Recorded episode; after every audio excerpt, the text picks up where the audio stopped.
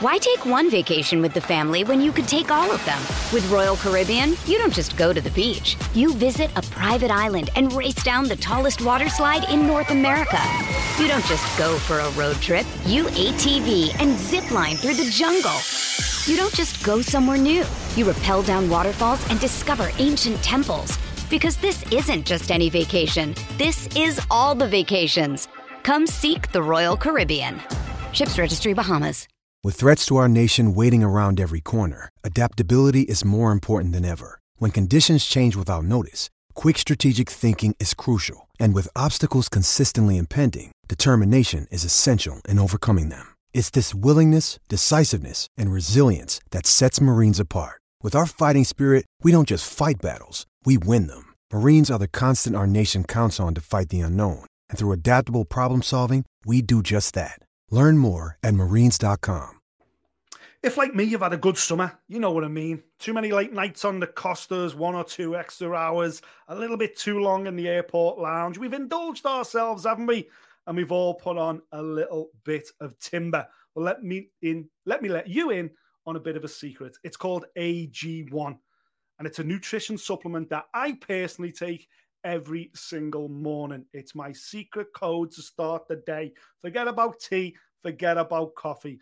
I have one shake of AG1 in the morning, and it just supports my immune system for the rest of the day. It sets me off on a good foot to tackle the day, whether I'm going to gym or not going to gym. It's my morning routine to have a, uh, one shake of AG1 to get me going. It covers all the nutritional benefits that you would possibly need. And it's just one small scoop with a glass of water every morning. When you break it down, it's probably worth about two or three quid per drink, which is pretty good if you ask me. And it's a good daily habit to ensure that you get high quality sourced ingredients into your body before you even start tackling any kind of meals. I recommend it. It helped me get in great shape at the start of this year, in great shape, especially last year as well. And I think it's my little secret code to get myself back in shape before the winter months kick in uh, in the UK. Little bit of the T's and C's for you. If a comprehensive solution is what you need from your supplement routine, then try AG1 and get a free one year supply of vitamin D and five free AG1 travel packs with your first purchase. Simply go to drinkag1.com slash fight disciples. That's drinkag1, the number, dot com slash fight disciples. Check it out. Believe me when I tell you, it's the secret to my success, man. From dad bod to beach god, try AG1. Like me, might just become part of your daily routine. See you on the beach. This, this, this is, is, is, is Fight Disciples. Welcome to podcast episode number 812. We are the Fight Disciples. This is your review of boxing from the weekend just gone. Another great weekend, and we'll get stuck into it in a minute. Before we do, though, please subscribe to us. You can do it via our website, fightdisciples.com. Every audio feed under the sun is there. Uh, and of course, we're on YouTube. So if you would like to come along and join the YouTube family, we are growing slowly, but we are growing. And we would like you to become a part of that. So hit the subscribe button on YouTube so you never miss out on any of our content. You can also interact with the show there. You can get stuck into comments and all sorts of stuff. Agree, disagree, do what you want. Uh, it is uh, yours as, as much as it is ours. So go and get yourself stuck in and become a part of the uh, Fight Disciples community. You had a good weekend, my man another sensational weekend when it came to boxing, wasn't it? You know, it was absolutely worth staying in for. Two quality cards, loads of really good action to get excited about. A Little bit of controversy sprinkled in there, the occasional judges' scorecard, which I like to rip to death. People missing weight, people calling out champions, people calling for unification fights and options for Ireland's face lady as well. Can I, can I just ask? Can I, can I just ask? Because obviously it, it, was quite evident that a lot of people got carried away with the occasion at the weekend in Dublin. Is that the Jeez. reason why you have gone full green today? Why you why, yes. why have you got green hat? Green t-shirt. Is this, this what it is? Is this is this, uh, this everything I've got in my cupboard? Everything I've got in my cupboard that is emerald in some way, shape, or form, I am putting it on. Is that what you've done today? Scouse, aren't I? So basically, you know, Half Irish. Half one Irish. of Irish, one of Ireland's major cities. That's what Liverpool is. So yeah, I've gone full Irish today. Absolutely, and why not? You know, I've got hero sauce, and I've got me. What's it called? What's the tea bags from Ireland? Barry's tea bags, is it? Quality. Barry's. I've never heard of that. I'm sure they're called Barry's tea bags. They're like the they're the, that's the tea all the Irish drink, and it's outstanding. sure, it's not- called Barry's tea. Barry's tea. All right. So, um, away from boxing, how was the rest of your weekend? Obviously, big footy game. Did you enjoy it? I do Uh, enjoy it. I do enjoy it. I do enjoy that game. You know, just on our social, on our uh, WhatsApp group, it's hilarious just because of how into That's you it you are. fishing. Yeah, come because you're in, like you're proper locked into it, aren't you? And you, the, if anybody ever wants to wind Nick up, when Liverpool are playing City in particular, or United, or any of them yeah, games, yeah. He's that's the time. True colours come out. Just mate, he goes proper shit house. Just drop him a little fucking bomb in there and step back, and he'll bite on it. You can't you can't leave it, can you? it's funny because I don't get in like unlike when I was in my early twenties, where it's like you know suddenly the world revolves around football. For you feel like, or certainly as a teenager, Yeah. whereas when you get a bit older, you're like, hey, it's just a sport, man. Those players don't give a fuck about me. That Yeah. club doesn't give a fuck about me. It is what it is. I'll take from it what I can, and that's social, whatever it is. But the certain games of the season where you can't just walk away, where you've got to be involved, you've got to be, and and City obviously in recent years because you've got Pep, you've got Pep, who's you know the the, the silver spoon phony manager, and See, look, Klopp, look, see what he's doing now. Look at it. He sports ever can't just, There you go. can't just do There you go. So obviously there's got to be those comparisons. But yeah, I enjoyed the game. I enjoyed Trent once again scoring, giving it the old Mate, mate, shush the to the to the City crowd. Fantastic. the best thing about this is that during the group, so there's me, him, and our other friend is a Manchester United fan, right? He is so, actually, yeah, yeah. so, so, so the crack's good. It's, good- He's it's not good from fans. Manchester, obviously, not. like most Man United He's fans. Is he from? Like most Man United fans. He ain't Mancunian, Well, there you go. So the so the crack's good. So I'm starting to drop into this group. Obviously, Doku's got Trent on toast here, and I just keep I just keep drip feeding it into this group, and I can I can feel the temperature level just going up and up and up. Trent gets his equaliser. Fucking hell, he was in, weren't you? Straight in, two foot. good. What the fuck were you saying? Hey, hey, hey! Shh, shh. Best player in the world. Look at him, and he's one of us. I think my exact tweet to you was Trent one, dog poo nil. That's it. That's, That's all that matters. That's, That's all that matters. Now the, the kid had a lot of pace, man. Luckily, he's got no end product. There you go. You can have that one, City fans. Stick that in your pipe and smoke it. Oh, Good fun. Mate, it is. It is all good fun. But like like I said, Yeah. you you never check. You are the most laid back, placid guy I know. Just so chill.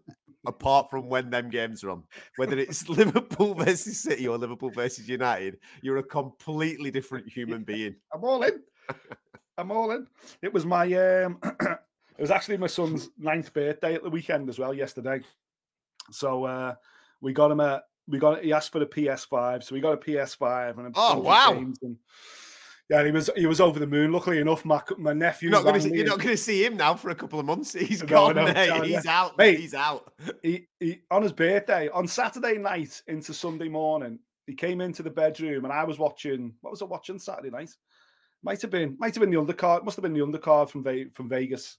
So I'm sitting there. It's five to twelve at night on on Saturday going into Sunday. I'm looking, waiting for the prelims, doing whatever. And he comes in. He goes, "Is it my birthday yet?" And I went, "Get to bed. Never mind. Is it your birthday? Yeah, go to bed now. It's not even twelve o'clock." Ten minutes later, he come in. It's my birthday now. I said, "Yeah, it's your birthday now. Yeah, happy birthday. Go back to bed." I will need to go downstairs and open my presents. I was like, "This is. It's not Christmas. You don't get to go down in the middle of the night. It's your birthday. Wait until your mum and your sister get up. We'll go in the morning. Go back to bed." I've got a PS5 downstairs, haven't I, Dad? And I was like, "Mate, go back to bed. He'd literally kept himself awake till after midnight, till it was birthday, because he actually thought I was going to go, yeah, go on, go and play on your PS5 right now and just stay up all night playing it round the bend. But uh, but yeah, luckily enough, my, my nephew gave us a heads up and he was like, Have you got a PS5? Yeah. right, give it to me Saturday. I'll take it to mine and I'll download it all and update it all because it takes a couple of hours. Otherwise, there'd have been blue murder in ours on Sunday morning. So Yeah, yeah, yeah. luckily yeah. enough, he took it away. He put Fortnite on it. He put all he put Hogwarts on it. I was like, get Hogwarts on there right now. I'll have a bit of that action. So yeah. So did you see him at all yesterday, or was he just computing No. to the max? that was literally like fa- friends and fam- family were coming round to drop off his gifts and his cards and everything else. And he he was literally like, yeah, yeah, yeah. Thanks for that. Just open that envelope for us, mum. That's lovely. Thanks. And all that. So yeah, yeah. He's all in. Why not, man? Eh?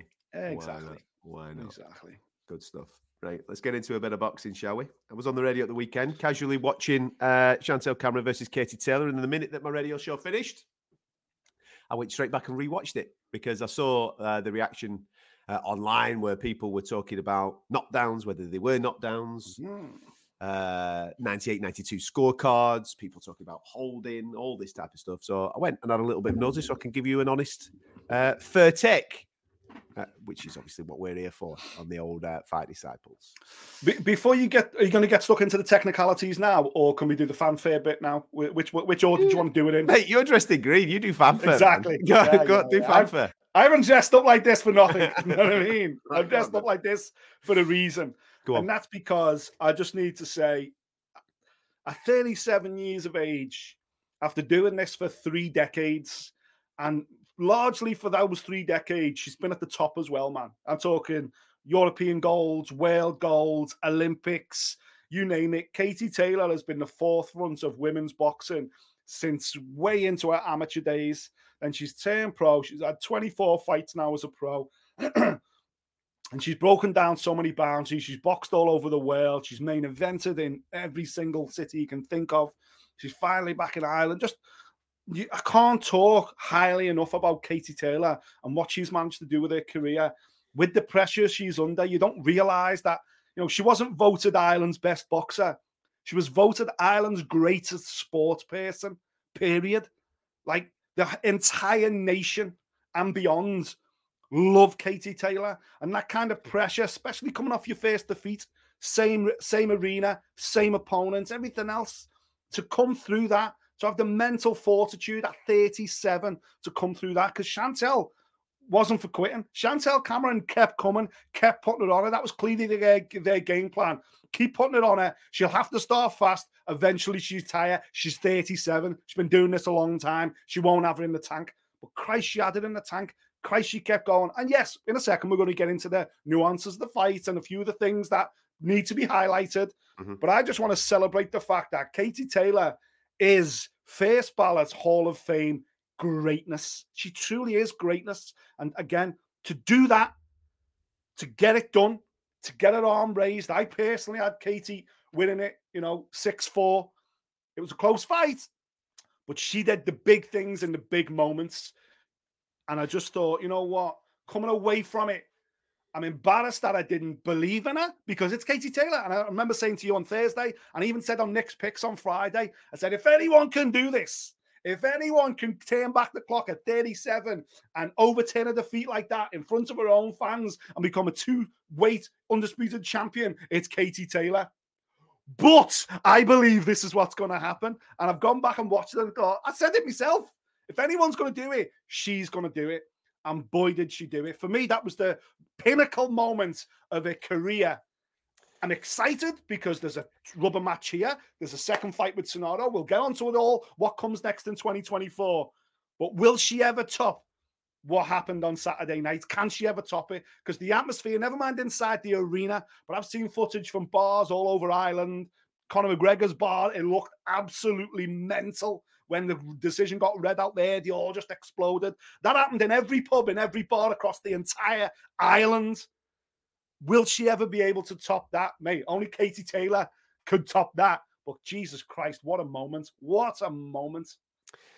I- don't think it's a case of you doubting her. I think it's a case of just using genuine logic. What she did at the weekend is she's defied logic. She did. She's 37 years of age. Like you said, she's been there, done it, got the t shirt. And by using the eye test, you've seen that she is slowing down. She isn't the girl that she was five years ago, for example. So there is data to use to obviously come up with a, a valid opinion of how you thought a fight was going to play out. You've also got the data from May, where she was comprehensively outboxed. It wasn't a majority decision. Chantelle Cameron beat her and beat her very, very well. So, all that said and done, given the fact that she's stepping up in weight, taking on a younger, fresher, bigger, stronger, and in May, better fighter, for you yeah. to come up with your conclusion of, I think it's going to be a step too far. She's going to throw the kitchen sink in it because it's Katie Taylor. I think everybody said that, didn't they? But she's probably going to come up short.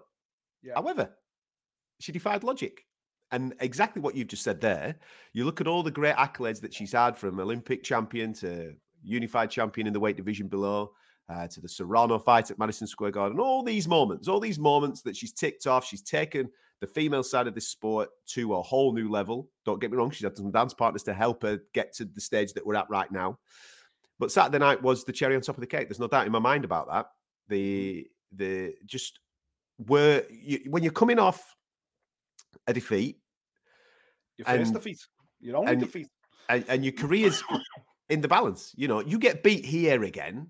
Okay, there's maybe an argument because you're Katie Taylor, right? It's not my weight category. I can go down to light, and I could probably do the Serrano for me big swan song farewell. I could probably do that, but it, the shine's taken. Let's be straight. The shine is taken off it because it's evident that you're slowing down. You get into a certain stage of your career. You've gone up. You've fallen short. Okie dokie. Mm-hmm. But she was having none of that. She was having none of that. Now, don't get me wrong. There's there's a lot of talking points within this fight, and we are going to get through uh, through them because I think it's only fair for Chantelle Cameron that we mention those particular things. Yeah. But from a Katie Taylor point of view, tactically, bang on. Yeah. Especially in the early parts of this fight, bang I, on. I would say down the stretch as well. I would say down the stretch. I, thought she was holding on a little bit. I thought she was well, holding on down the stretch, mate she's tired. She's exhausted. She's going to use every all ass trick she's learned to use. Mm, yeah. That's down to the referee to sort that out. We'll talk about him in a second. Yeah, that, that was where my big issue was in this fight was the referee and the way he handled the fight. It was yeah. very pro Katie Taylor, largely like Andy Lee on the comms, which got to comedy points at, at one stage. Right. He was he ran out of superlative to say how incredible Katie Taylor was. That was brilliant. And listen, I'm as biased as any man. You know what I mean? I'm openly biased, and when I've got a favorite in there, I'll I'll let you know. But Andy Lee went into like super duper overdrive and dragged off the commentary team with him. At one point, I didn't even think Chantelle Cameron was in the ring. It was just the Katie Taylor show. But yeah, listen, I, I even the second just come back to that. Even the tactics in the second half of the fight, yes, they were they were tactics that I believed begged a foul and probably should have had a point docked off.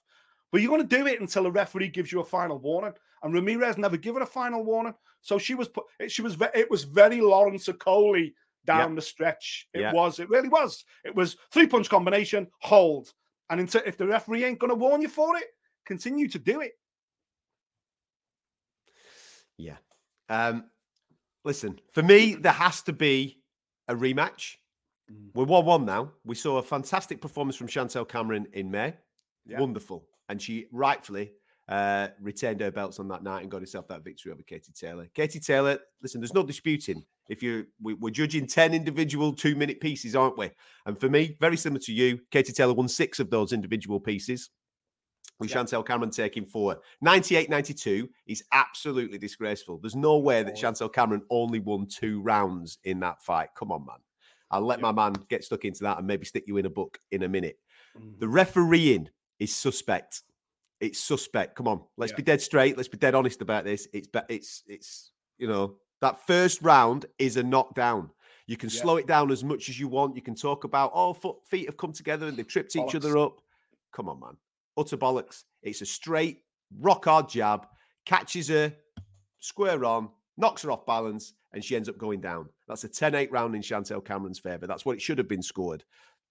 Obviously, she misses out on that. And then you've got to think, how does that affect Chantelle Cameron psychologically? Because in the next two rounds, you know, Ed's come together. She's got a horrible gash on the bloody side of her head. So now she's starting to chase a fight because she's thinking to herself, well, hang on a minute. Referee's just sent me over to the corner here to go and speak to a doctor.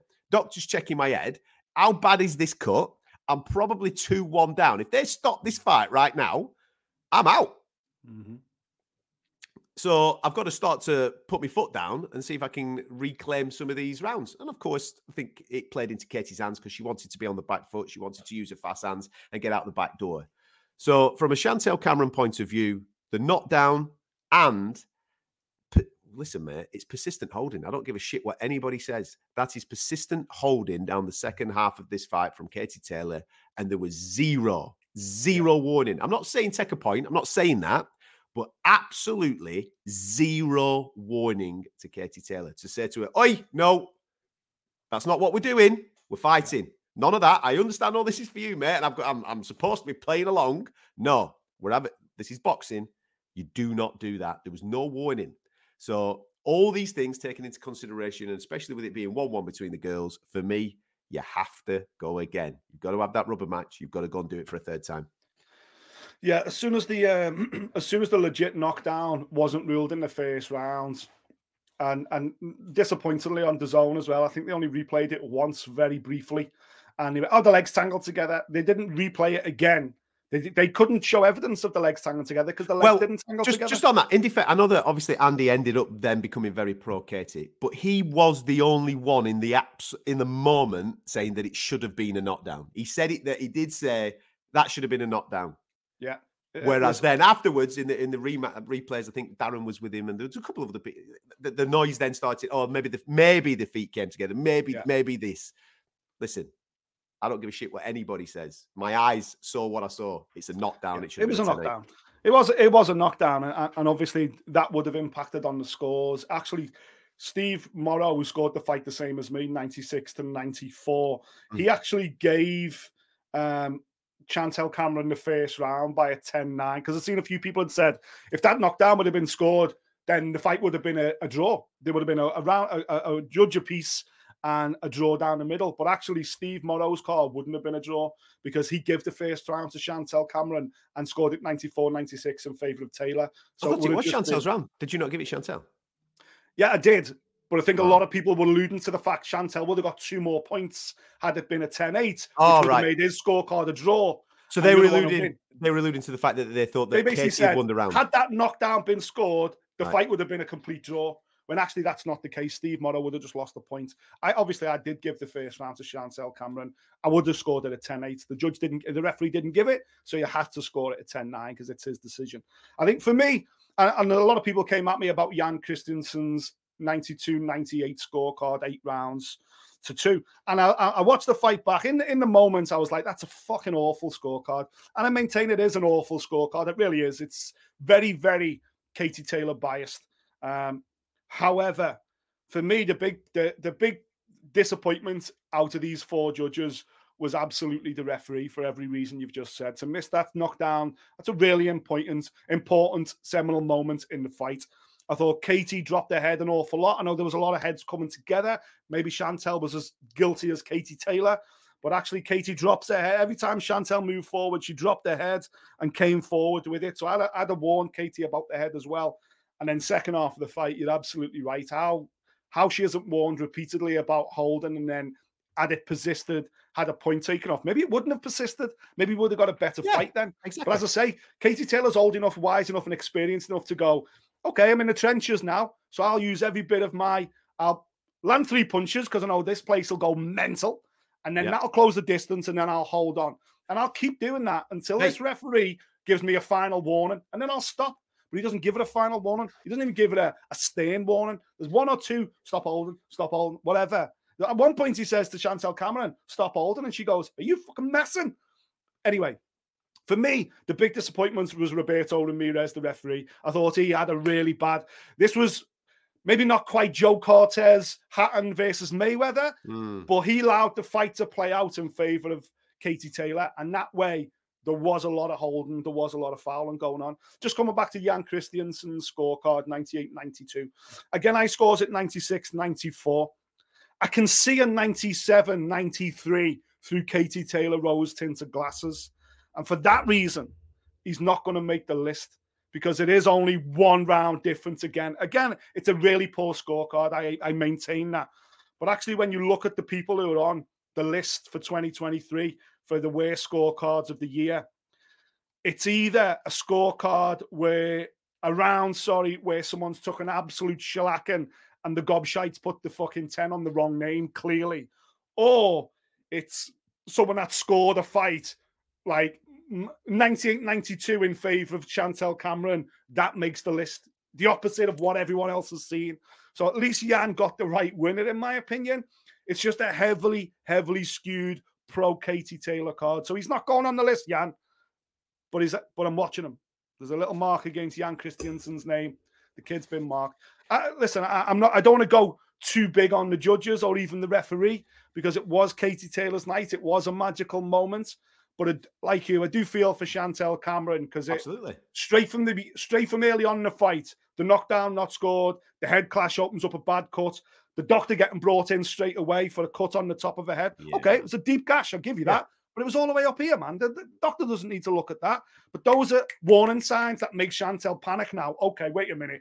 I'm not just fighting here. I'm fighting him, I'm fighting him, and I'm fighting all these as well. Yeah. Okay, shit's hitting the fan. And that's how game plans go out the window. That's how tactics go out the window. Yep.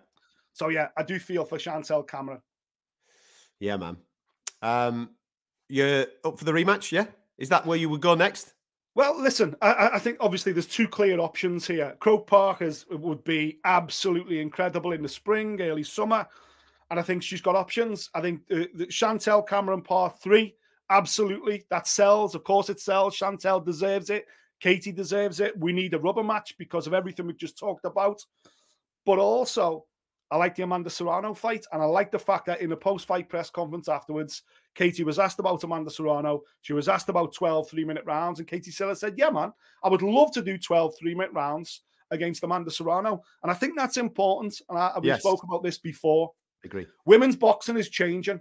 Women's boxing, the norm in a few years' time will be 12 threes. And I don't want the career of Katie Taylor, the Hall of Fame, fucking incredible career of Katie Taylor to have the caveat of people going, yeah, but she was scared of 12 threes, don't forget. You know, she was offered 12 threes many times. She turned it down. She was the, probably the best sprinter female fighter we've seen. But this generation who do 12 threes, who do, it's completely different. These girls are built different. This is a 36 minutes. That was only 20 minutes. And I, I would love to see, and again, I know it's probably the wrong time of her life to ask her to do almost double the amount of time inside the ring. But like what Katie said, she was like, listen, a lot of people think the three minute rounds favors the the fighter. But I'm here to tell you the three minute rounds favors the boxer. She is the quintessential boxer. So I love that noise out of Katie. If Serrano Taylor is definitely 12 threes, I actually want to see Serrano next. But then because Katie ain't talking about retiring. We're talking about retiring her. She ain't talking about retiring. And then maybe we end the year with the th- with the third fight with Chantelle Cameron. What a year that would be! And if she was to come through those two fights, that's it, man. I'm getting a Katie Taylor tattoo. Love it, love it. Listen, to be in the the atmosphere that people experienced at the weekend. It's one of those uh, pinch yourself moments. It's a it's a once in a lifetime moment. Yeah, and I was there moment. So if you were there and you were in the arena singing and dancing and enjoying yourself, that's what it's all about, man. That's what it's all about. I'm glad that your girl uh, turned up and gave you that moment. But there are obviously further talking points that have to be brought in for the opponents Chantelle Cameron uh, to uh, to do her justice as well. And I hope that she gets another opportunity uh, in a rubber match. What do you think about about Katie and the WBC and probably others coming out and saying there's no pressure to push it in one way or the other? If Katie were to, if I think if Katie does choose to do Chantelle Cameron part three next, I think then she should probably give up the lightweight titles. But if she does Serrano next, I'd be quite happy for her to keep hold of both sets of titles if she does Serrano next because she's still dipping into both. Eh, you know, there's a lot of pressure now from certain fighters who I get it. If you're if you're you know leading the lightweight division, if you're a Caroline Dubois, you're like, wait a minute, I, am not just going to sit around waiting for Katie Taylor to defend this belt and then go back to this weight division, that weight division. But it's not like the men's divisions either, where there's this plethora of truly world class fighters in every weight yeah. class. I think there's a little bit more leniency we can give here to go, okay, if you're going to do lightweight next, we'll let you keep the lightweight undisputed crown. And then more than likely, you're going to do the super lightweight after that. So you're going to fight twice next year. Okay. I, am I'm quite happy with that. And again, that's probably being biased towards Katie Taylor, but also I want the biggest fights possible. And with all due respect, f- splitting up all four of these belts in either weight division to crown lesser champions, let's say, yeah, I don't think is good for women's boxing. No, I think you've you've kind of nailed it there, mate. If she's going to be active in two weight divisions, then I don't think anybody can really have a problem, given when you look at the division and you analyze the the depth of talent. You we all want the best fights, don't we? We all want the number ones against the number twos, and there's two fights for Katie Taylor. And this is no disrespect to the other girls that are out there that are chomping at the bit that want that opportunity. I mean, even on this card, we had a, a WBC interim situation with, with Skye Nicolson, don't we?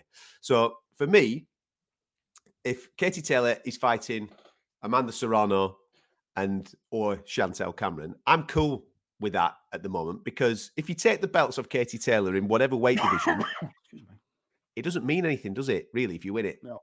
Let's be honest, because she's the number one. And if you want to be the champion, that's who you've got to go and beat. Um, so yeah, I'm I, am i am okay with for now everything staying as it is. I, as you've just said there, there's there's only us. I say us. I mean the wider media people questioning. Right, how long is she going to go on for? Is she going to call time? Is it going to be the Katie Taylor's an absolute unit, mate. She's a fucking machine.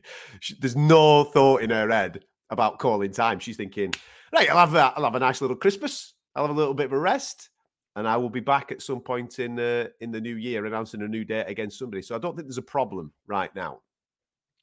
Um, if anything, it actually becomes even more exciting because of the because of the performance and the win at the weekend. It becomes more exciting.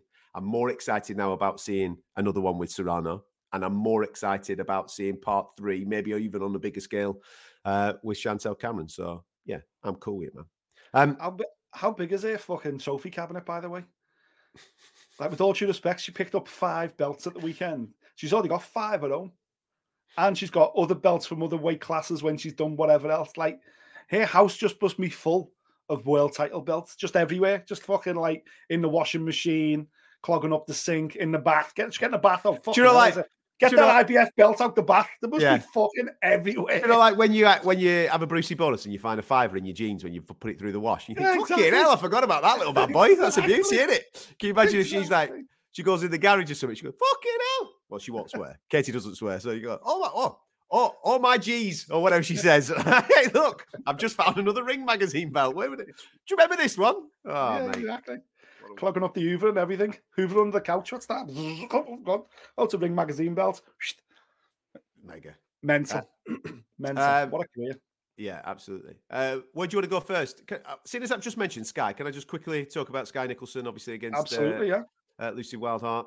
Yeah. Um, well, you asked you asked on Thursday. You said "Skye hasn't got me excited yet. I wanted no. to get me excited. Yeah. Did she get you excited at the weekend? Um, slightly more, and I'm I'm not going to complain at that. Slightly more aroused. No, you did. Excited? Stop it. We're talking about professional. What, what level of excitement was you?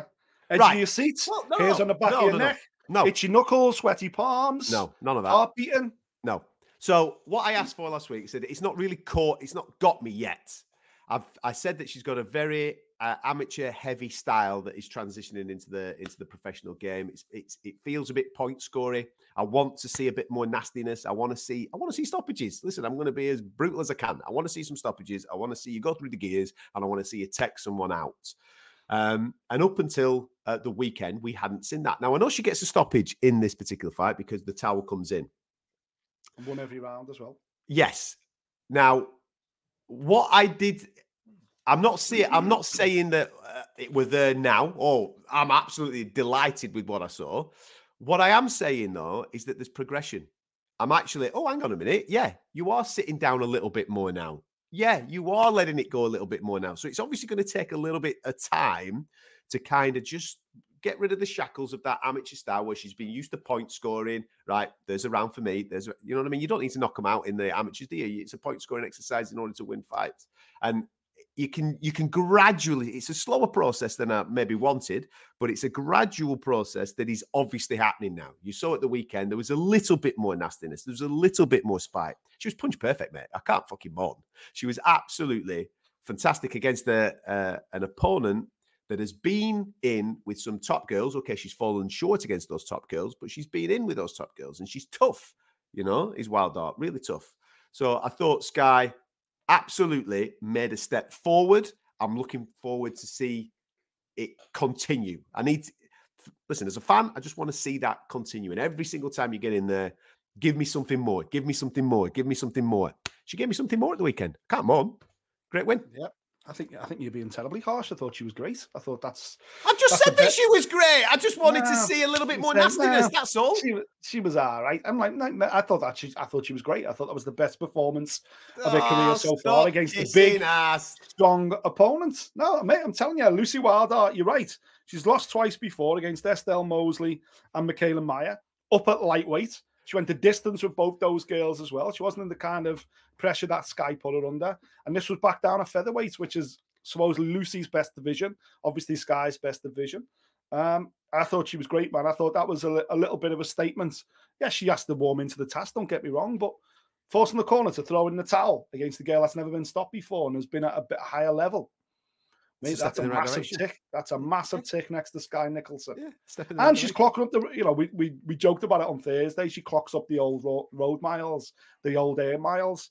Oh, that's good experience, man. Honestly, I, I think she's on a real good, she's on a real good trajectory. Skye Nicolson. That that was. I didn't think we were there yet, you know. And I'm like, okay, okay, sound. Let's go. Who would you put her in with then? If you if you're saying that she's there now, you the, the problem is the champion. It's an undisputed weight division, isn't it? Like so many others. Serrano's got got everything. She's got all all the? So would you put her in with Serrano now? Uh, no, I wouldn't. No. So she's not there yet. Then? Well, she's right there. Right uh, is Gary Cully back? Mm. I think Gary Cully's a little bit lucky, to be honest with you, because I, I, like I, when I scored this fight in the moment, I was like, I think Reece Moulds won this. I really do. But then I thought, come away. I thought maybe I was maybe because on Thursday I was like Reece Mould. This is a brilliant bit of matchmaking. Yeah. Because Reece Mould will ask questions and Reece Mould will watch the performance by the Mexican and go, if he can do that, I can do that. And that's exactly what he did. Big right hands over the top. Gary Cully's lazy jab or lazy left. So he has, that southpaw stance. He throws a lazy left, boom, and he made them pay for it a few times. Reece Mould, and I was like, yes, son. There's a blueprint, and you're following the blueprint. And I don't know whether I got caught up in the moment, but I was like, mate, that's Reece Mould's fight all day, all day. And then when, when the scorecards came out 97, 93 in favor of Mould, I was like, yep, yep. And I was like, oh, that's a bad decision. That's a homer decision. I actually watched it again on Sunday, and I, I thought it was a bit closer. To be fair, I probably thought it was a draw. I, Okay. I, I scored it five rounds apiece. Yeah. But just to come back to Gary Cully, because this was obviously the Gary Cully comeback performance. I like the kid. He's a big, tall, six-two, fucking, you know, featherweight, lightweight, whatever he is. He's got this covered in tattoos, got this big aura about him. He, he understands the game. He understands about noise, social media, everything else. But because he makes the noise, because he's got the following, he's getting opportunities like this on big cards like this. He's getting big fight, but he's he's having to fight at a certain level. And I don't know whether he's beyond this level yet. This again, great bit of matchmaking. This is where Gary Cully's at right now. Let's just put the fucking brakes on, pull him back a little bit. He's at domestic level. Let's not get carried away. Let's not do anything stupid like another international opponent. For me, he gets away with one here. He gets a decision. I could arguably see him not getting. Reece Mould asked the questions. This is Gary Cully's Gary Cully's level now. That's not to say he can't move on from this level at some stage, but this is his level right now. This is where Gary Cully's at. So we just need to pump the brakes on him. There's a lot of big noise about Yeah. big fights, about big movements, about headline and all this stuff. Just pull back on that because he ain't at that level. Mate, Yeah. it's like it's like what we said on the show last week. I highlighted that Reece Mould. This is great matchmaking. Reece Mould can box. He's been in with some top boys, but does he have the power? Does he have that thing that could really cause bother? And do you know something? If he if he did have, he might stop Gary Cully because he was he that left like you just said that left hand was mm. wide. It was so, so low. He was wide open every single time, and he was clipping him consistently throughout the course of the fight. It was a it was a good piece of matchmaking, a good comeback uh, from obviously the knockout defeat. Reece Mould, um, made a great account of himself, and he is incredibly unlucky. I did edge it towards uh, Gary Cully, uh, but Reece Mould was very unlucky. It was uh, it was a very very very close fight and a good fight as well. Um, you um, you in fact regarding your predictions and stuff last week, you've actually had a decent week because uh, you highlighted uh, Mr. Donovan, didn't you? As uh, as listen, this could be the one. This one this this could be the moment where people should start to get extremely excited, and uh, Yeah. and you got that at the weekend. Actually, in terms of predictions, even the Vegas card, we picked out all the best bits of Vegas. We basically nailed the main event in Vegas. We'll come on to that. In a Hey, look at uh, to it? Hey, everybody, come and look how great we are. yeah, but then, yeah, but it's then a people, bit Anchorman. It's a bit Anchorman, Anyone- that, isn't it? anyone listening or watching knows going, yeah, but you you you tipped Katie Taylor to lose your pleb, and that Yeah. was the big fight the weekend. so we got that one wrong. So, so don't, we're no, not no, that no, no, no, no, no, no, forget about that. Forget about that. yeah, mate. yeah, yeah. Mate, oh, yeah, yeah, thi- yeah. This, this sounds like Everything a else, conversation. we this- nailed it. mate, bro. This sounds like a conversation that you have with promoters. Everybody's seen me have conversations with promoters recently. Yeah, no, no, no, no. Don't talk about that. Don't talk about that bit. Just talk about these bits. Just talk about these bits. Go on then.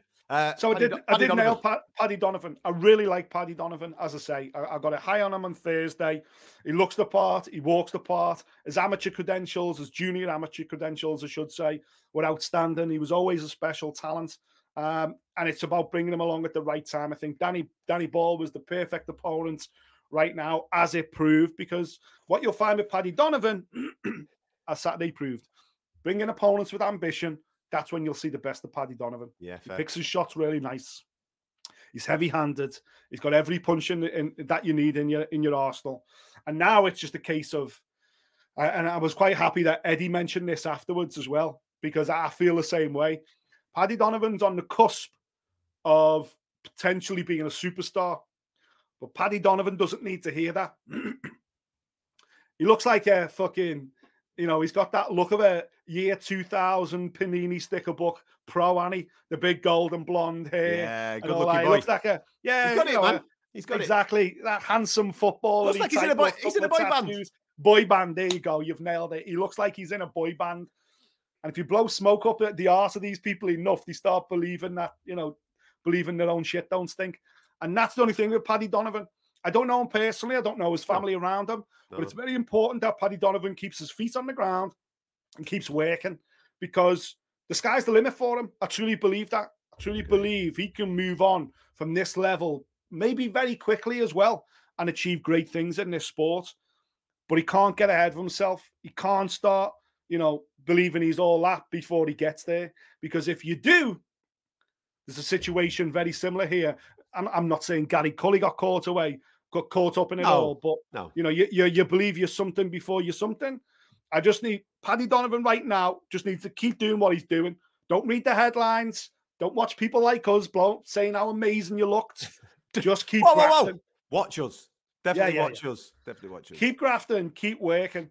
Because if that kid stays dedicated, if Yeah, they can good. keep his nose in the spit and sawdust, that kid can go an awful long way. Honestly, I, I really like. Every time I see him, he shows me something else. He's you can see he's learning. He's moving forward. He was raw when he first came through. Now he's 12 fights into his career. He's starting to look more polished. He's picking his shots really well. He's moving in and out of range really well. And he's sitting down on those shots. He's transitioned from that amateur to pro star. I can see now why he didn't stay uh, as an amateur into the seniors because he's got a very pro style anyway. Let's just nurture that. Honestly, he's a big star, man. I'm not surprised Eddie's excited about him. Hmm. Uh, anything else from Dublin? Nah, all good. Again, Let's if you were there, mate, what a night.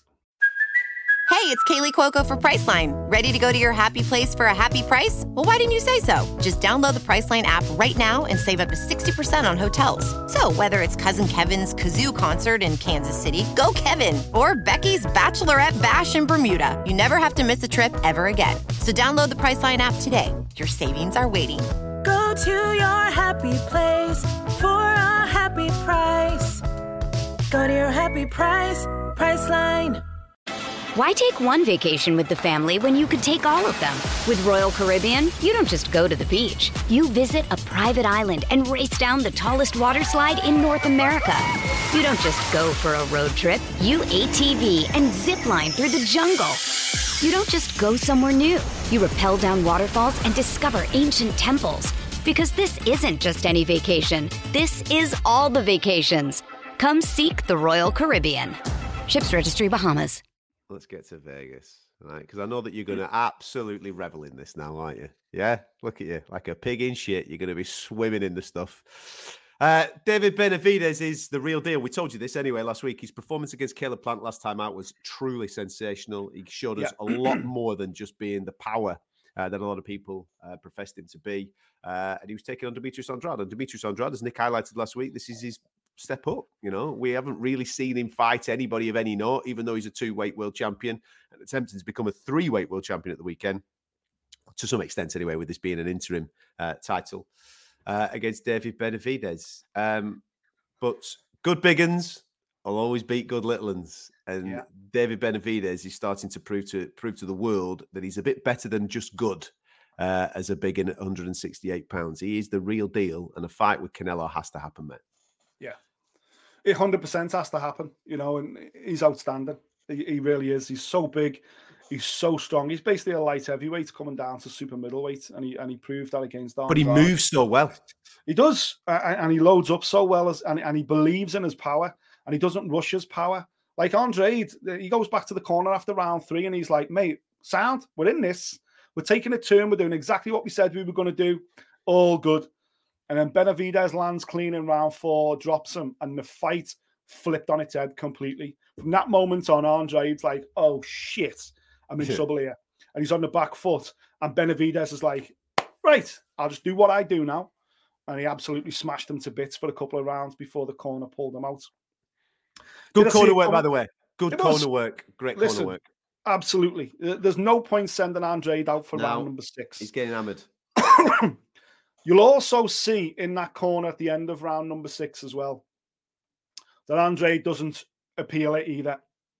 He doesn't No, want to go back. He doesn't He want knows. to go back out. He knows he's bit off more than he can chew now. He knows, wait a minute, this this isn't my natural weight division. This is the biggest fight in my career, and I have bitten off more than I can chew. And he doesn't want to go back out there. Now, some fighters might tell you that tells you a lot about Demetrius Andrade and what's in there. I personally think I've got no qualms with it because I think the corner stops him from getting stopped. I think Mhm. David David Benavidez beats him up and hurts him in round number seven. And this allowed Andrade to go into the press, me, to see the media after the fight and give his side of the fight and give his side of the story without having to go straight to in an ambulance to a hospital, which is ultimately, I believe, what would have happened. So I can't qualm about it, but it also brings me back to Demetrius Andrade and his 32 fight career, unbeaten 32 fight career leading to this point. You know, I highlighted on Thursday the facts. I brought receipts. Guy's been in nine world title fights. He's won three versions of a world title. One of them was a WBA regular, but you know what I mean. He's won three belts, Mhm. that esteemed belt, if you like. And all three occasions they were vacant title fights. And all nine fights have been against guys that have never been a world champion. That has to be highlighted. And I did highlight it because David Benavidez is a former world champion, the fourth, the first one Demetrius Andrade has ever faced. Now, I know it's a tough thing to say because, yes, he is moving up.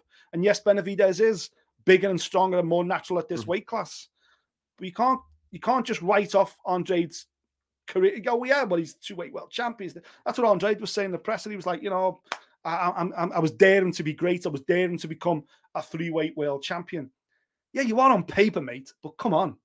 We know what those nine world title fights were truly about.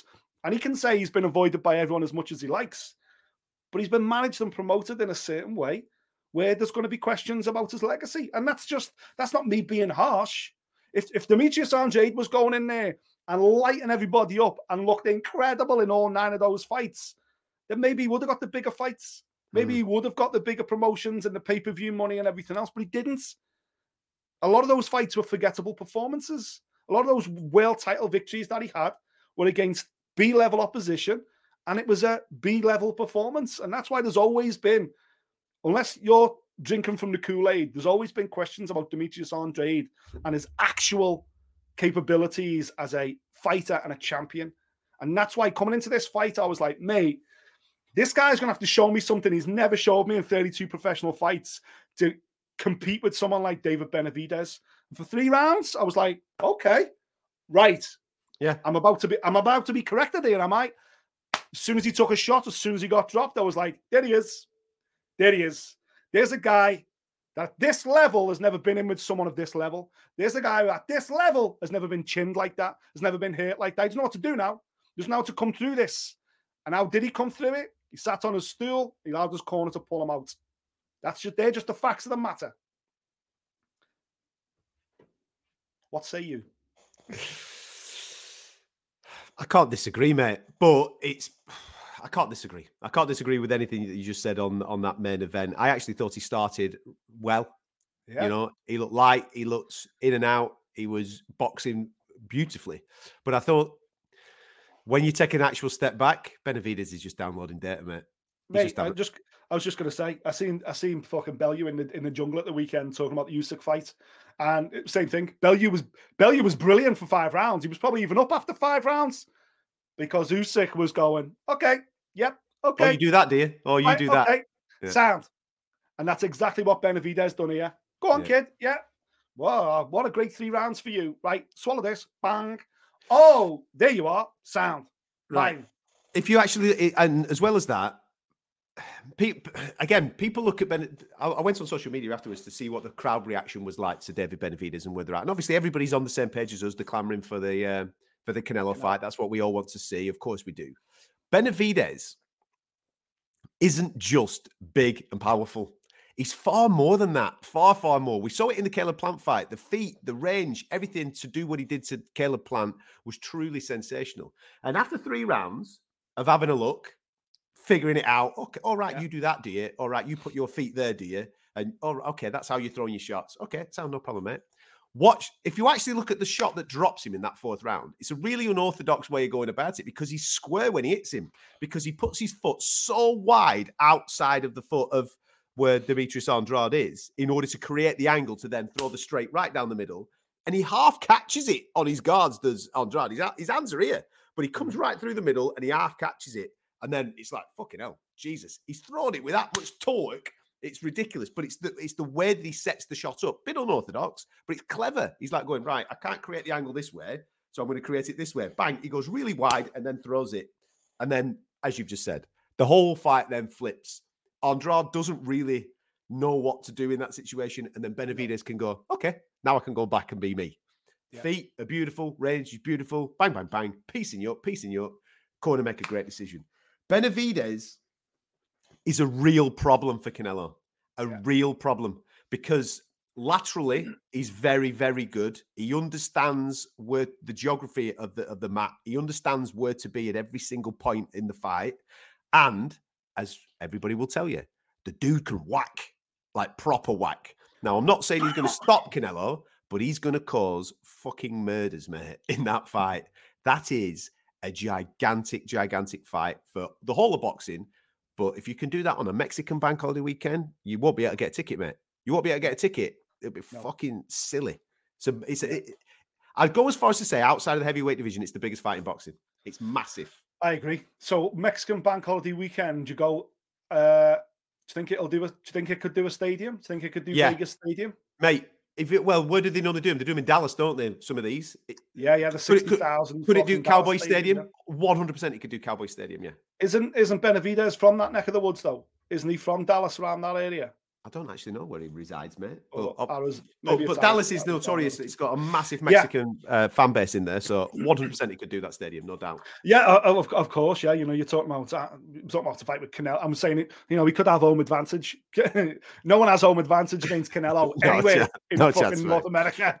But he'll have a big fan base. He'll have a big Oh, yeah. fan base with I- honestly, I, I think you're right. I think outside of the division now, we haven't seen Spence Crawford and no longer requiring the rematch.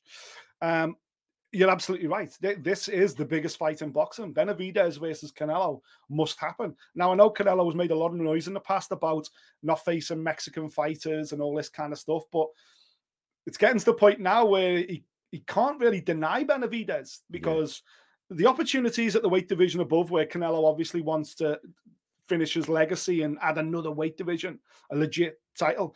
Nobody wants to see Canelo up there either. We want to see Bivol versus Dimitri, uh, Dimitri Beterbiev versus Bivol. Obviously, my mate, My Yeah, mate it- Callum Smith standing in the way of that, of course. Let's let's make that clear. I I, I went on, I died on the cross when I said I thought Callum Smith had beat Canelo, and I was proved completely wrong. Ca- Callum had a terrible night that night. He just didn't get going at all. I don't believe he'll do that again against Beterbiev. He won't want to live with that kind of performance again. So I think that's a proper fight. But regardless, I kind of think the light heavyweight has got a destination. And for Canelo, where's his destination? Where's his next fight? Where's his next big opportunity? Canelo's the golden goose, so he can kind of pick anybody. But out of this, after this performance from Benavidez, that was the statements that we needed to go, right, that's the fucking guy. Put him in with Canelo. Let's see what happens. And I think the much as much noise as we can generate in this sport to push towards that, we've got to do it because Benavidez deserves the opportunity. This he's the clear number one 12 stoner on the planet now, right behind Canelo. Let's see that fight. Let's celebrate it. Let's get our Mexican flags out. I'll change my attire again. I'll have all fucking Mexican colors on and everything else. Mate, that is the fight to me. That's a massive, massive fight for 2024. Um, got to apologise, haven't I, to Lamont Roach? I said that Hector I don't. I know you don't. I know you I had don't. your back, baby. I had your back, Lamont. Um, I said that Hector Garcia returning to his weight division off the back of the tank uh, defeat. Um, listen, this is where he should be. This is exactly where he should be. And I think Lamont Roach didn't necessarily have uh, the power to cause him any problems, and therefore uh, Hector Garcia would have a relatively easy night. I think was the exact terminology that I used. How wrong could I be? Because Lamont Roach can fucking box. Didn't need power. He just needed feet. He needed range control, and he and he needed elite shot selection. Great performance. I Yeah. thought he took eight, maybe eight of those rounds. Comf- I thought it was a comfortable win in the end for him. Well done. Yeah, I- I, thought he was outstanding, to be honest with you. And I thought any chance of the judges robbing him uh, was alleviated in the final round when he dropped Garcia in the 12th round. Uh, for, after that, I was like, mate, this is clear. Uh, I was quite disappointed that one of the judges scored it in favor of Hector Garcia, Tim Cheatham. Yeah, Uh, I think that's a really poor scorecard, really poor, especially with the knockdown, as I say. But yeah, I, I, I- Garcia, the problem is you go in with someone like a tank, and you, you know you you lose a big world title fight. It's up at the weight division above. Tank stops you, and you go, you know what? Fuck it, man. It wasn't my weight division. I'll go back to where I dance. I'll go back to where I'm undefeated. World title on the line, right? This guy's lost before, has he? Sound man, bring him on. I'm going to do Hector Garcia stuff. I'm back where I belong. But Laurent Martin Roach, because he'd been here before and fallen Yeah. short, he always felt like he this was his last chance. This was his Champions League final. It was all and nothing. Whereas Garcia, it was like, okay, back to business. Lamont Roach, it was like, my entire life is this. And that's what I was highlighting on Thursday. You knew Lamont Roach was going to come with everything. And Garcia was going to come, you know what? Same guy, maybe slightly tainted, maybe still feeling a little bit sorry for himself. And Lamont Roach jumped on that. Don't get me wrong, it was a close fight. What I loved about it was Roach would win around, Garcia would win around. Mm. Roach would run around. They were figuring each other out, breaking it down in there. But for me, there was a moment in the middle of the fight. It was like five, six, seven, or six, seven, eight, something like that, where Roach just got a few rounds in the tank before it went back, and then to end with that knockdown as well. That's how you become a world champion. Absolutely brilliant, and welcome to the top table at super featherweight, Mr. Roach. Mm. Um, I did get uh, the Matthias and Ergashev Oh. fight correct though. You did. You said that'd be the fight of the night, and it, it wasn't the fight of the night, but it was the performance of the night. It was a fucking shootout, baby. Yeah. Listen, when you've got that amount of knockouts, I think it's 20 and 23 for Ergashev. All of his wins uh, for Matthias 20 and had 20. come via knockout. Yeah, he's now 20 and 20. It was a shootout, and I loved it. I, I knew that they wouldn't have to go looking for each other. It was like going, all right, you do you, I'll do me, and let's see what happens. It was very Liverpool Man City, mate. You know what I mean? We're not going to fucking, you know, bring in Ji-Sung Park and Darren Fletcher and try and shut the shop up, are we? You know what I mean? We're having it. Your best against our best. Let's have a bit of a go. Uh, And Matthias, mate, he's a fucking problem. he's, a, he's a real, real problem. Uh, a phenomenal uh, shootout, as you said, and he ends up getting his hand raised and stopping Ergashev uh, in sensational fashion. Has he got a nickname? Matthias. Sabral Matthias. I don't Because know. Why with you got- record now, what you what you cook what you cooking? with his red with his record now, Mad Dog 2020. Do you remember that drink? Remember that drink when we were kids? It was just proper fucking fire water. Mad Dog 2020. That's who he is. Mad Dog 2020, mate. Once he gets on him, like Ergashev starts well, first round or two, and you're like, okay, this is going to be interesting. Ergashev's throwing bombs, Matthias looking to load up a bomb. But then it got to it, it was like midway through round two or something like that when Matthias just went, Oh, you can't actually punch. Okay, I can take one of them to fucking give you one of these. And when that switch went and he started landing on Ergashev, you were like, now you're fucked because he can actually punch. You're a pun- your record says you're a puncher, Yeah. but now we're going to think about, well, wait a minute, who's he been knocking out? Matthias is a fucking knockout merchant. And once that twi- once that flick switch went, Matthias like, you can't hit me, I can hit you. Right, watch this. He just obliterated Ergashev, absolutely obliterated him. It was brilliant. And again, just like Roach is an interesting addition at Super Feather, Matthias is a very, very interesting proposition up at super lightweight when you've got the likes of um Prograis fighting and Haney and Taylor and all these guys at super lightweight who are big ticket sellers, who are big, interesting fighters. You look Yeah. at someone like Matthias, Not man. playing out with Matthias. he only needs to land one. He's a he's a mega interesting addition to that weight division, that like that 10 stone weight division. Because he's like the fucking enigma. The Right. others can box, they can punch, they can move the talents. There's there's a lot of pound for pound top 10 talents at super lightweight. This little fucker could end them all High risk, night. high risk, low Oh, reward, mate. High risk, exactly. low reward. But he's got a belt now. He's got an IBF belt. Mhm. So this we live in an age of undisputed. Someone's gonna have to fight him. Someone's gonna have to take that belt off him. Woo like the Deontay Wilder of the super lightweight division. Mega. Mm. Um, I'm sure there's a lot of us um, watching, listening to the show that you've got on the scales in the morning, gone for your breakfast, got back on the scales, and you've definitely put on weight, right? You will have definitely carried a little bit of extra. I don't think I've ever seen a fighter weigh in, miss weight, go away, attempt to lose weight, but put weight on. What did he do? What did Jermall Charlo do? Did he go and have a little pork pie or something? What did what did he go and do in the period of time where he was re-weighing in? Yeah. Ridiculous. Um, as we highlighted last week, this was not for Jermall Charlo's championship belts. it was a catch weight at 163. He weighed in at 166.4, came back at 166.6. Just a, just a bit of a mess, mate. The, the whole Friday uh, situation with him and Jose Benavidez weighing in was just a complete and utter mess. Um, when the fight played out, though, he did show glimpses of uh, old school uh, Jermall Charlo. Nice ra- uh, range control, good shot selection. Quite evident though that he was far bigger. Uh, he was the guy for this weight. Well, yeah, he was the guy for this weight division. Jose Benavidez wasn't the guy for this weight division. I just hope Jermall Charlo. That's just a one-off. You know what I mean? It's one of those. Right, you've done it now. You're back after 30 months. You've had a fucking farce on the Friday. You've messed up. You've blown the rust off. Now let's get back properly. Let's let's hope that that has sorted your head out a little bit and we can go in the right direction. Because listen, I like the dude. I think he's wicked on the microphone. I think he's wicked in the ring. I think he delivers the things that every boxing fan wants to see: knockouts, brash. You know, they want to see cocky bastards do the thing. That's what they want to see, don't they?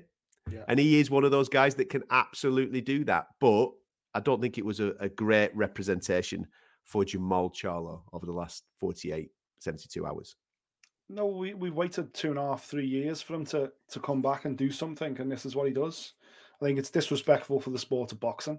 It's disrespectful to his opponent, Jose Benavidez Jr. Disrespectful to everybody, and, I think you know I'm, I'm disappointed that I'm not privy to the conversations that went on. I'm sure financially it was worth continuing with the fight for Benavidez Jr. But you know, at what stage did Nevada the Commission step in and say, "Oh, wait a minute, you know, the, the fight was made at this weight. You've come in overweight, period. Then you've said, I'll go away and make weight then. And then you've come back and you're overweight again.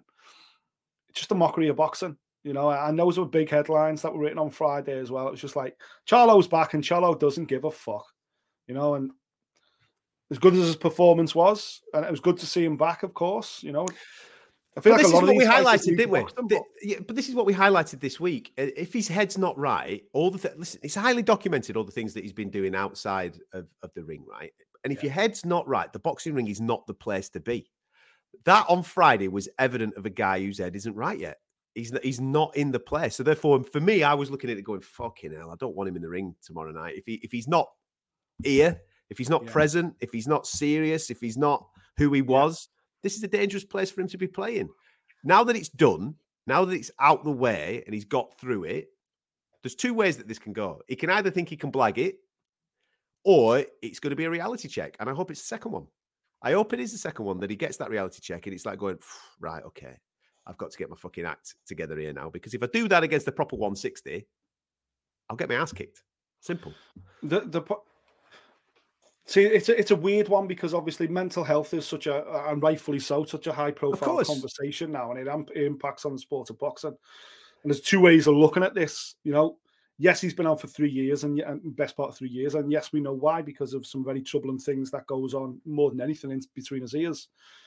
There's a there's a there's a conform conformality here involved where you think you know what maybe the boxing ring's the best place for him. And once the bell went, it, it looked the best place for him, Yeah, the yeah. safest place for him. This is what he does. This is where his, this is this is where he's in his happiest position. So I agree with the fight going ahead in that pretense. Because what happens if you go, oh, mate, you've missed weight twice now. Um, we're not we as Nevada Commission, you've got away, you put weight on. Yeah. It's bad for sports, bad for boxing, bad for us. No, we're pulling it. Sorry, this fight ain't happening. Where does he spiral to then? And is the responsibility with Nevada Commission to look after his mental health and push the fight forward? The flip side of that, of course, is well, now Jose Benavidez is at an extra disadvantage because you're allowing this guy, you know, to break the rules, break his contract hmm for the fight to progress, just to protect his mental health. When what about this guy's health over here? Because this Yeah. guy's going to get a shellacking now Yeah, against mate, the yeah, bigger guy. Now the, the reward, the reward, the financial rewards are probably, you know, Benavidez might have got an extra 10, 20, 30 grand, whatever it might be. And he might have been happy with that. This brings us maybe to a conversation we have in, in, in MMA all the time regarding people failing to make weight in the UFC. This is not missing weight. This is failing to make weight. When you go away and say, I'm going to make weight and put weight on, that's not missing weight. That's failing to make weight. That's going away and having a fucking bacon butty and coming back. Oh, that's a surprise. I, I had a shit then as well. Anyway, there's got to be more of a more of a penalty involved for the guy that's breaching his contract. Mm. Whether that's starting the fight with a point off, whether that's you know whatever it may be, I don't know. But Mate, listen, in reality, he loses his belt. If this belt was on the line for this fight, he would have lost his belt. yeah, But there was no repercussions for this. no, no. Listen, it's it, it is a fine line. I don't think the Nevada State Athletic Commission are- are responsible for the mental health of the fighter. Eh, that's eh, him, his team, his people in and around him. They've got to make sure that he's in the right state of mind to, in order to compete. Up to Friday, it's the evidence provided states that maybe he wasn't in the right place. They've gone through with the fight. He looked far more comfortable in the ring than he did anywhere outside of the ring throughout the whole course of the week.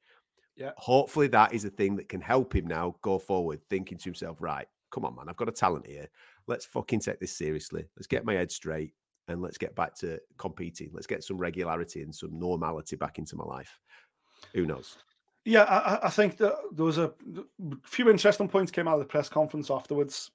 Obviously, the Benavidez Senior, obviously Jose's father and David's father, Hmm. um, he came out and said, "Listen, if if the Canelo fight ain't happening, put Charlo in with with David. Put Charlo in with ben, David Benavidez for the WBC interim."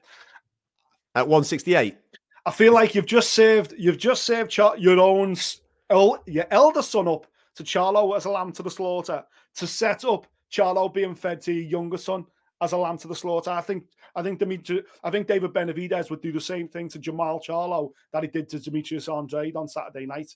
This version of Jermall Charlo, anyway, Mm, mm. uh, because I just don't think he's right. So that was a weird thing. But also, what Charlo said. Did you see what Charlo said about his brother? Where he was like, Jermell, Jermell, and Jermall. This this will throw. Jermall was the one who fought on Saturday Yeah. and has had mental problems, mental health problems. Jermell recently fought his younger brother by it, 60 seconds. I think. I think he's younger. Regardless, the twins. He fought. He fought Canelo. He fought Canelo Alvarez and lost quite one-sided fight. In fact, he was quite poor. But anyway, well, Jermall in his press conference was like, "Yeah, Jermell was supposed to be here. I haven't spoke to him. He's not answering his phone. He hasn't reached out to me. I'm worried about his mental health. If anybody is close to Jermell, please tell him that I love him. Please tell him that I'm thinking about him. Please tell him I'm here for him." And I'm like, "Wait a minute, this feels The like fuck? deja vu." Yeah. Jermell was saying the same thing about Jermall not so long ago. And now Jermall is questioning Jermell's mental health. Very weird relationship these twins have got, a very weird relationship. Um, but yeah, it- it's just like, hey, that was supposed aren't you that guy? Now you're talking about him in the same context. Very strange, very strange relationship they've got. Mm. Yeah. Listen, I obviously we hope that both of them are sound and they uh, they get themselves straight. Very talented lads, and we want to see them in with the the best the best possible the, the best possible opponents. I, I, but I, I wouldn't be putting Jermall Charlo in with David Benavidez next. Absolutely no way whatsoever. Um, that all in all rounds up. A, oh, I'll tell you what I haven't mentioned actually. Mark Chamberlain, just a quick one. Mark Chamberlain fought on uh, Friday night, didn't he, against the uh, Archivard's uh, Ramlavs. Uh, he ended up stopping him. We said, listen, man, this is a good little uh, benchmark for you. Uh, Archie Sharp took on uh, Ramlavs a few years back, uh, completely beat him up, but went the distance with him. Where's Mark Mhm. Chamberlain at? Well, I'll tell you what, Mark Chamberlain. Uh, What happened then? I've lost you. what the hell's going on here? I can't hear anything. I can hear you. I can't hear. What's the problem? There's no problem at my end. All right, sorry. Just a little YouTube video popped up on my screen, then just started playing whilst I was uh, doing the show. It sounded like porn. Is that a bit of porn? Was it? We can, I can dub over. I can dub over some porn sound effects there, yeah. So we know what we get up to. Whoa, no, Adam gets up to whoa, off the show. He, what's he watching? What's he watching? Um, do you want me to tell you what it was? And then, because this is a Fight Disciples thing. So I'll tell you what popped up on my screen there.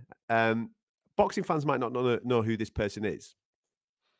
Nate the Great. You know Nate Kelly? Oh yeah. So little Nate Kelly is now making. video with with uh, when he's talking to Dana. Yeah. Yeah, yeah, yeah. And the reason why I've got it up on the screen is because I've arranged to speak to him at some point later on today for the Fight Disciples because he's making his PFL debut, isn't he? That's right. There you go. So that's what Nice. that was. Nate the Great. So I thought I'd give that a shout out. Keep an eye out this week for uh, for that interview. Anyway, Anyway, what I was going to say, Mark Mark Chamberlain. Chamberlain. Yes, Mark Chamberlain. Apologies, Mark, for uh, having uh, that pop up throughout the course of this. I thought he did really well, mate. He had to navigate quite a, a, a serious cut. He had to uh, obviously navigate uh, a relatively tough opponent, and he ended up getting the stoppage down the back end. He's a very, very talented lad, Mark Chamberlain. But as I said on last week's show, he's going under the radar. He's going under the radar. Um, it's going to be interesting to see in what direction uh, Queensberry take him because I, I like him, man. I like it. I don't know where you're at with him. I like the lad. I think I think he's got a bit of talent there. So there's got to be a step up at some point. Or n- when I say step up, that was a step up at the weekend. Yeah. Um, and, uh, and uh, an opponent of note that could get the fans excited, if that makes sense. Like uh, a name, a named opponent. Yeah. That'd be decent.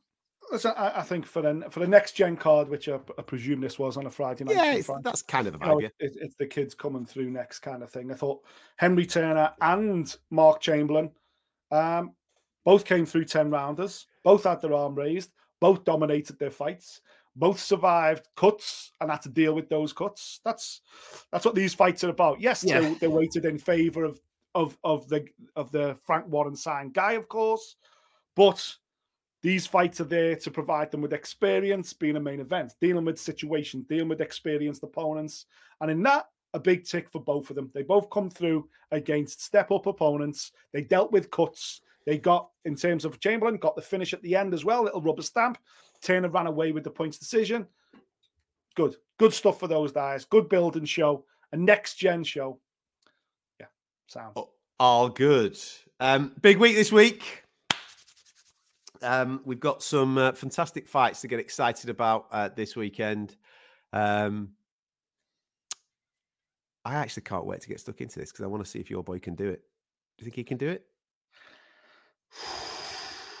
Which boy? Which one? Home or abroad? Abroad. Who, oh, you're, you're, you're ah, sorry. You're now referring to Jordan, aren't you? Against yeah, um, of course. Listen, Yeah, exactly. Yeah, exactly. And um, you know, I've been a I've been a mate and a friend and an ally and a supporter of Jordan Gill since It's a that great was one of our first. Yeah, that was one of our first. Because uh, people who watch Fight Disciples listen to us regularly know at the start of every year we have our ones to watch for the year, uh, and at one stage we both picked featherweights from the same domestic featherweights in the same, uh, and and they came to a head. And Jordan Gill obviously got the win, and Jordan Gill Hmm. lives on as uh, one of my favorite fighters ever since. Um, he's into the Lions Den this weekend, rather like Chantelle Cameron did great fight. at the weekend. He's going to the SSE Arena in Belfast, and he's going to take on Mick Conlan, and that's a massive fight. And I think Jordan Gill, Mick Conlan, is a bit of a crossroads for both. I don't think he, he both of them have come short at the level above, and this is salvation for one, and potentially the first step towards living a career and, and accepting a career that was just below the top level. Uh, so the, it's all on the line. So Mm. yeah, I'm all in on Conlan versus Gill. I'm a little bit more confident about my other one to watch. Oh yeah. Transatlantic. Yeah, as much as I'm a big fan of Regis Prograis, Devin Haney is the guy. Okay. Devin Haney is What a fight. my guy. A Uh, what a fight, mate! What a fight! Just on that, on that, when you think about boxing this year and it delivering, and we'll do this at the end of the year when we have our big roundup, and you think of all the weight divisions that have delivered for us this year, would you say 140 is the division that has delivered the best? Uh, The reason why I bring that up is because obviously we had Teofimo and Josh.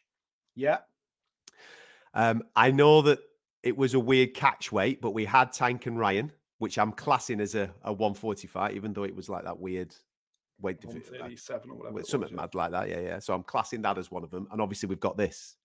So when you think of the big fights, when you think of the ones that you really wanted to watch, there's, is 140 the division that has captured the imagination this year?